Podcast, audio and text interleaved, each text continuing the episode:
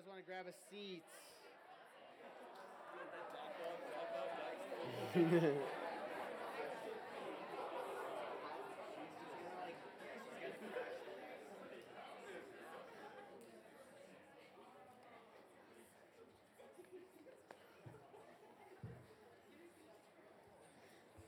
Awesome. Well, if you guys don't know me, my name is Andrew. Um, I am on staff here with Mountain View College. Um, and like Emily said, if it's your first time, super glad you guys are here. Um, for all of you that I've met and forgot your names, I apologize. I will one day remember them. I promise.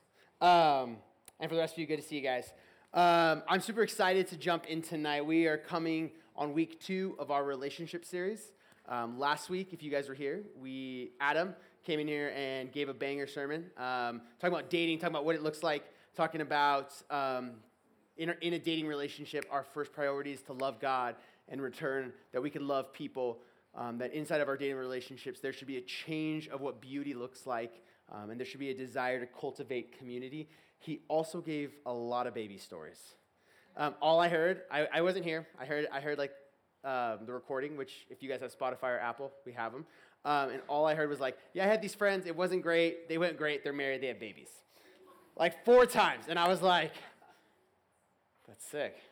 Uh, I will not share any stories of reproduction tonight. Okay, um, I promise. But um, what I do want to tell you guys is, it just t- if you guys can take out your phones, like all of you guys, just and scan this QR code. Yeah, perfect. I know all of you guys know how to do it. You had to do it for two and a half years with COVID, and we're not getting rid of it. So this is our this is to ask a question for our panel. You don't. I'm not going to make you ask a question, but just having it at the ready um, for tonight. If a question comes up in the middle of a sermon, knock it out. If it comes afterwards, um, because we come into week two, um, we will never do this again because it is way too much stuff. But we are talking about marriage and sex. Um, and the thing is, is I will not touch even like an inch of what marriage and sex and what God has to say about it and what it looks like in the life of you guys. Um, and so I know that, and so I want to be just very forthcoming and just saying, like, I probably won't talk about it, and if I don't, like, ask a question. We want to talk about. We want to engage those conversation. We don't want you to think that what we say up here is the end of that conversation um, for you guys. So if something comes up, ask it. We, like, we want that. Um, and tonight, as we talk about marriage and sex, what I've been telling you is like, we're going to talk a lot about marriage and a little about sex. So, all for you guys that feel are to feel really uncomfortable about the sex, I'm not giving a sex talk. Um, we're talking a lot about marriage and like the image of that and what it looks like.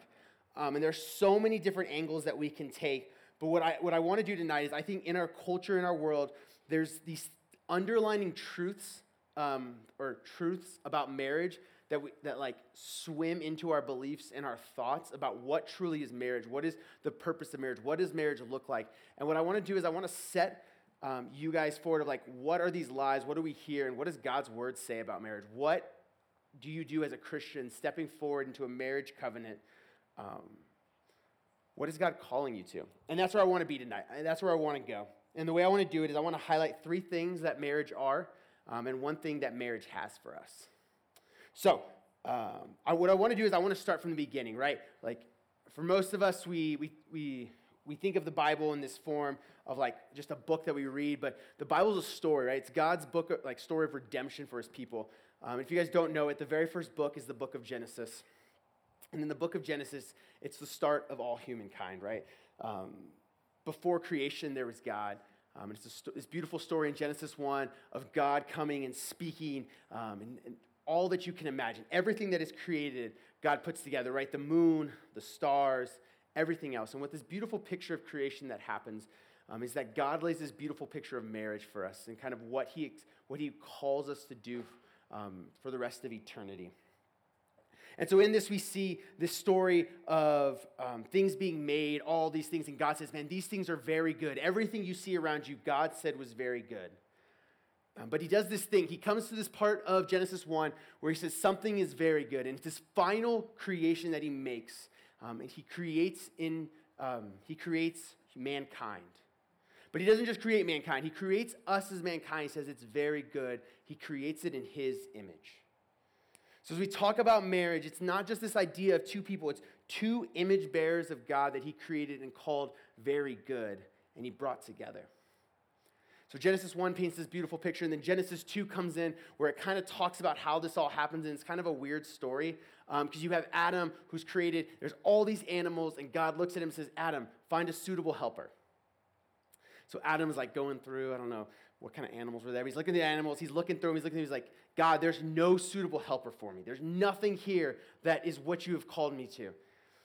So what God does is he puts Adam into this deep sleep. He removes a rib from him while he's asleep. He, he creates woman, and Adam wakes up and he sees Eve. And all I can imagine is like, I don't know if you guys, um, if your parents put all your presents out in like on Christmas morning, and you walk up you're like, heck yes, I got it. Like all the presents. I can just um, see Adam like running and be like, this is awesome. Like, this is her. This is the one God created for me. And, and that's where we see this culmination where God's like, brings these two together, and he's like, he's like, in this weird way that's supposed to be poetic, he's like, Eve, you're bone of my bone and flesh of my flesh. And it's like this weird love. I don't know what. If I ever told my wife that, she'd be like, what the heck are you telling me? Um, but like, it's a weird thing. But what I what, what find really interesting is the next thing that is said is not like God's like, go be fruitful and multiply, have a good time. Like, God's like, I have something for you And kind of cool. Um, but there's, most of you guys are like, I'm dating, single, figuring it all out. I don't really know what's going on. That as you step forward into what it is, looking to the future, holding firm to the truths of marriage. The first one is this um, marriage is a covenant.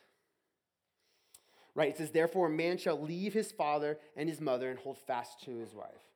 Um, right? It's, it's kind of this weird statement because if you think of it, like Adam doesn't have a mother or father.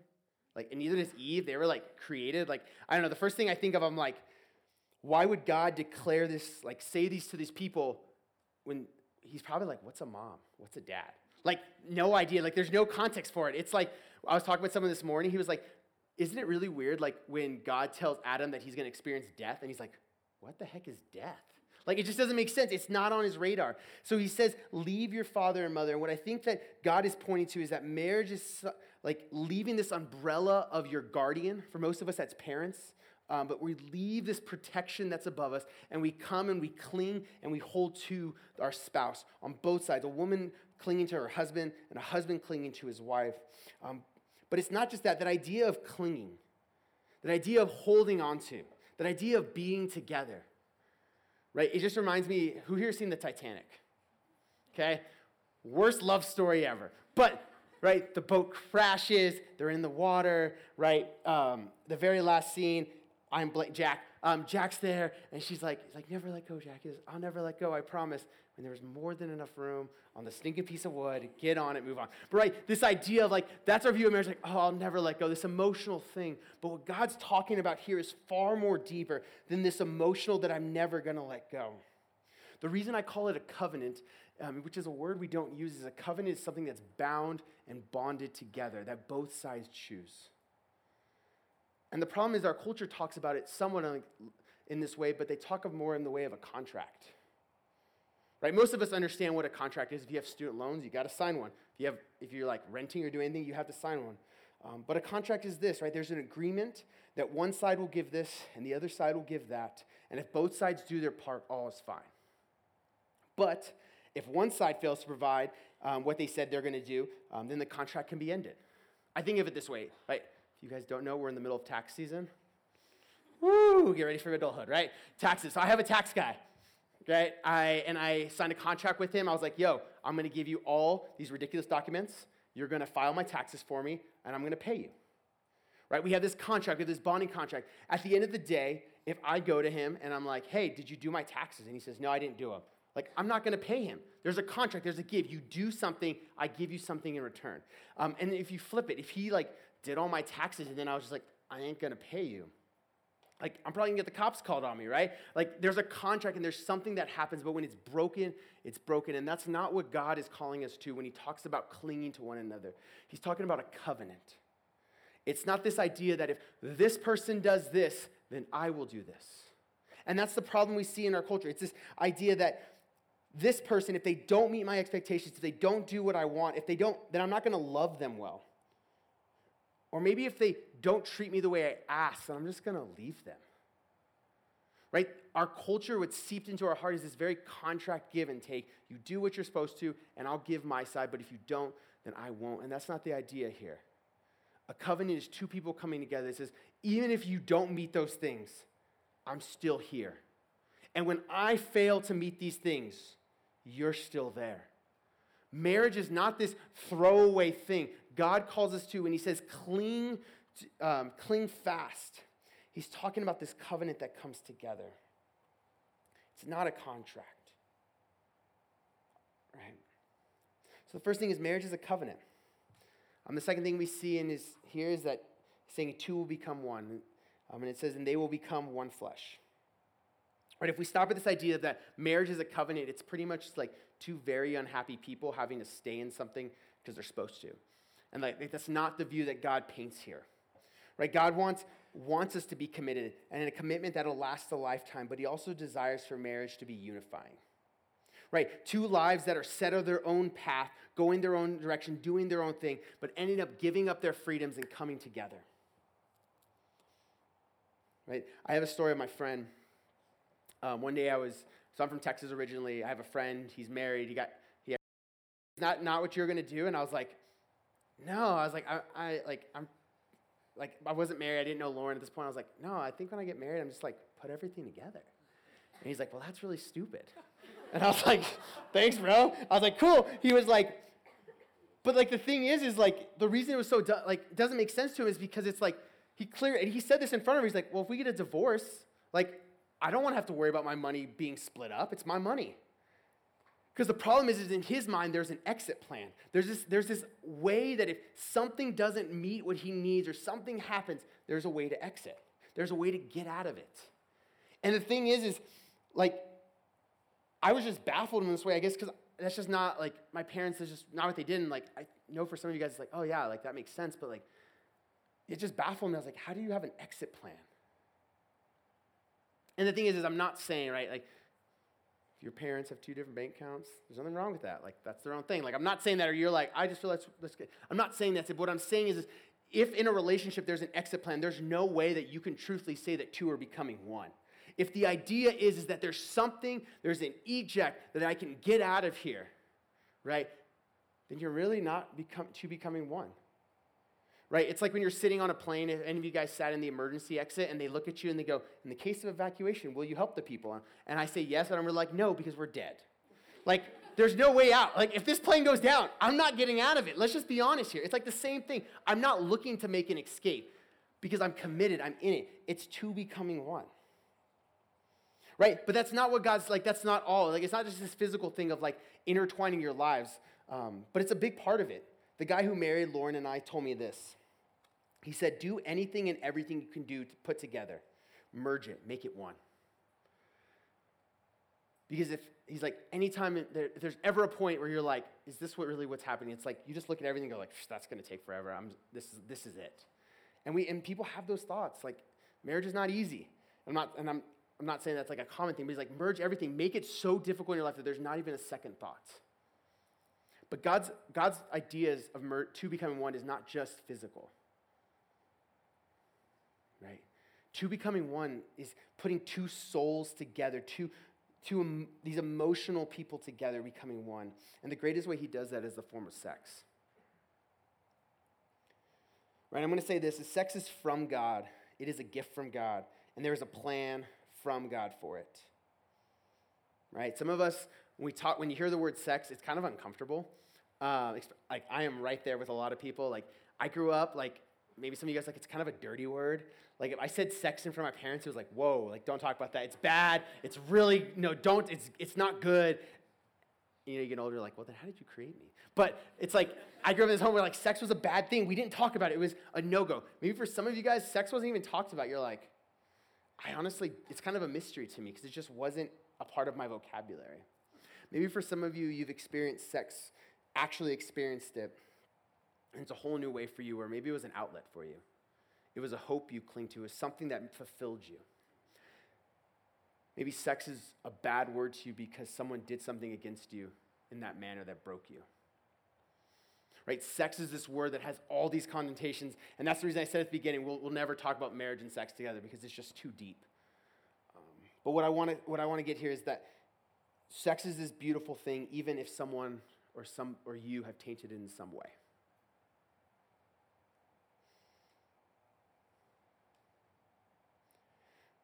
Right? Sex was never meant to be something that we just did with anyone. It was created to bring unity, security, and love to a marriage.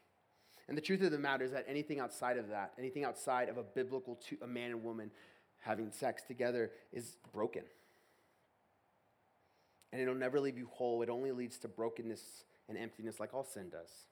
And for some of you here, or maybe you've heard the argument like, hey, I have sex and I've done it and I don't feel that broken. That maybe on a physical level, yeah, you, you don't. But you're missing the point of sex. Right? The point of sex is um, the way people talk about it, it's the mingling of souls. Right? There's something that happens in a marriage covenant inside of sex, um, inside of intercourse, that brings this closeness and the unity with the other person. Right? There's something that happens that physically, emotionally, mentally, that there's this bond that happens together inside that sex is supposed to bring to becoming one. Right? And anything of outside of that is, is, is, ripping it apart. It's like, think of it this way. Um, if I was to get two pieces of paper and put glue in the middle and slap them and let them dry and hand them to you, you can't actually honestly tell me that you could pull them apart and not rip them. When sex has happened outside of marriage, it, it causes brokenness. It was never meant for that. It's this beautiful, great gift. But I want you to know we hear in this world, it's like if you love someone, you have sex. If you want to keep someone around you, you have sex. If you want to be fulfilled, have sex. It is sex is the most tainted thing in our culture right now because it's so just given away so easily. And that's what we're told to do. But God has a plan for it. God has a purpose for it. And it's to bring two together. It's to unify two people that have committed themselves for a lifetime until death do them part. About two broken people who have their own desires coming and surrendering themselves up for the other person, committing to a lifetime. That's what two becoming one is. Marriage is a covenant. Marriage is two becoming one. And marriage ultimately is a reflection of the gospel. It's the third thing we see here. And what I actually want to do is I want to jump to Ephesians chapter 5, which is a, it's kind of a quote of this. And it's um, what Paul writes is this um, Therefore, a man shall leave his father and mother and hold fast to his wife, and the two shall become one flesh. This mystery is profound, and I'm saying that it refers to Christ and the church. We see from here from the writer of Ephesians, Paul the apostle, um, he's quoting back to Genesis 2. Right? We see the exact same verses said in the exact same way, but he adds this last part. The mystery, this mystery is profound, and I'm saying that it refers to Christ and the church.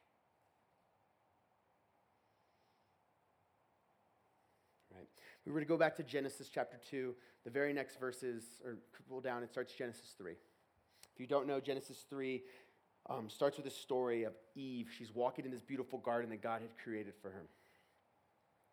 Um, it's a story, she goes up, and there's a serpent, Satan the deceiver, who comes and he, he starts tempting and he starts lying to her, saying, Hey, don't you, why don't you eat this fruit? And it's the fruit, it's this fruit tree that God had said, Do not partake of. It's the tree of knowledge of good and evil. It says, Do not take of it like you will surely die. And this is saying, like, did God really say this? He's all these kind of like things are going on, and Eve is she, she's struggling and she's she gave into sin. She believed that what was told to her was greater than what God had, and so she takes of the fruit and she eats it. And then she turns right next to her and she hands it to Adam, who just sinned in the same way, who heard the same deception from the serpent, and he too sinned by believing that something was greater than God. Because if he didn't believe that, he would have told Eve to, to not do it. Adam and Eve commit this sin of thinking that something was better than God. This marriage that was supposed to be together, brokenness has entered it. Genesis 3 is a story of fall, and it's about the sin that enters the world, the brokenness that enters the world.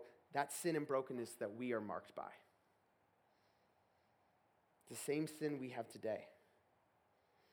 And for most of you, you're here and you know that as I talk about marriage and all the things that come with it, it's not what we see. Right? Marriages today aren't families. Maybe, maybe you've experienced that for yourself or close relatives. Right? We know marriage doesn't really have two becoming one. It's about selfishness. It's the me mentality that is very deeply intertwined. Right? Sex has caused harm and brokenness. For you, maybe personally, it's left you empty. It makes you feel used as manipulation. Maybe you've been abused by it. It's torn your heart apart. Marriage isn't the things we've talked about. It's not this beautiful picture of what we see with Adam and Eve. It's because of the fall. It's because of this original sin that happened where Eve partook and Adam partook, and they sinned in grievous ways. But why this marriage represents Jesus is because it's the reason he came. Jesus knew that this brokenness and this death and this sin was full in our hearts. And he came and he died for those sins. He rose again and took his place back on his throne in heaven. And the sin that grips our hearts, the sin that breaks apart our dating relationships and our friendships and our views of marriage and our views of sex. They're broken, right? Romans 6 says this in verse 17. He says, But thanks be to God that you who were once slaves to sin have become obedient from the heart to the standard of teaching those which is you committed. And this is the big part. And having been set free from sin and become slaves of righteousness. Like Jesus steps into the picture. The reason why marriage is this beautiful picture of the, like, marriage beautiful picture of Jesus is because of what he did. He came down, he surrendered all, he gave it all up. All the sin that fills our life, it's redeemed. All the brokenness, let, please hear me. If you have fallen short in the way of sex or dating relationships, it's redeemed. You don't have to walk out if you're feeling shame that you've done something wrong and that you're dirty and broken. You're not too far gone. One of the greatest struggles walking into marriage, walking into being a Christian, was that I had fallen short. I sat for so long going, God, can God really love me? because of all the things I've done. Jesus, out of his great love, came and he died for you. He surrendered, he was willing to give. Jesus pours out his love.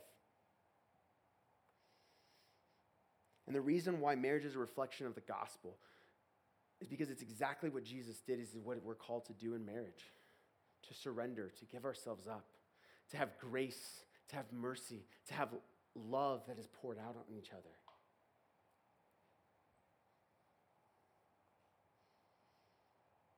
Right? Marriage is a covenant between two people that goes for a lifetime. It's two becoming one, and it's a reflection of the gospel. And the last thing that marriage has for us is marriage has a mission. Um, 1 Corinthians 7 35 says this, and I say this for your own benefit, not to lay any restraint upon you, but to promote good order and to secure your undivided devotion to the Lord.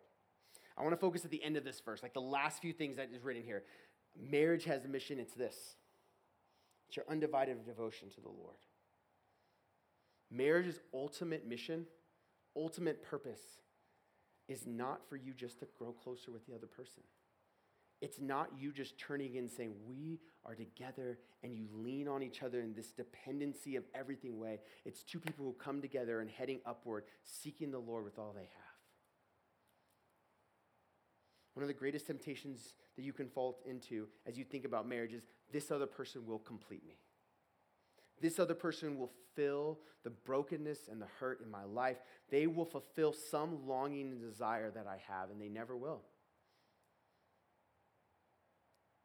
And I want you to know that now because I don't want you to one day say I do and be utterly disappointed because you will. Your spouse will fail you, they'll hurt you, they'll mess up. And that's not the, their point is not to be perfect. Because the ultimate goal is our undivided devotion to the Lord. And as you choose, and as a covenant comes together, as two becoming one, all of it comes together, it's to have your undivided devotion to Him.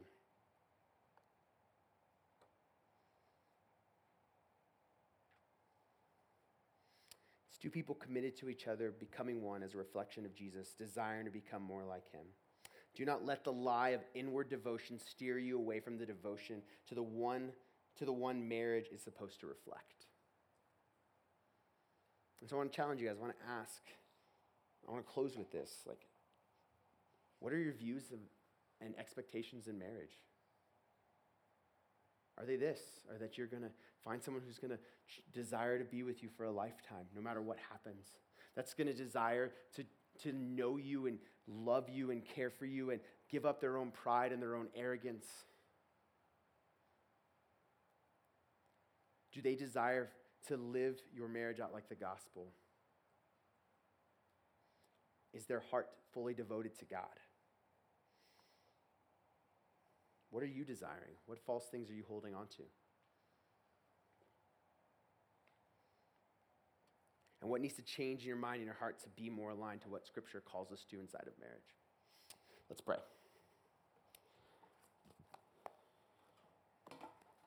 Father, I just thank you for tonight. Lord, I thank you for your word. That, Lord, you say it never returns void. Um, it pierces the heart. Um, it meets us in deep ways. Lord, I pray for these verses on marriage. Um, and we talk about sex and all these things in your design for them all, the beautiful design that you have. Lord, I pray for us in this room, Lord, that we would not get we would not fall into the trap of believing the lies of the marriage we see in the world today, but Lord, we would cling to the truth that you have for us. We would hold fast to knowing that you are better than all those other lies. Lord, we would shape our minds and our hearts and our desires and our affections to what you have for us, not what this world has for us. And Lord, I pray that in this room, as many of these students maybe are considering marriage and desiring marriage, that Lord, you would prepare their hearts now and you would shape them for the glory of your name.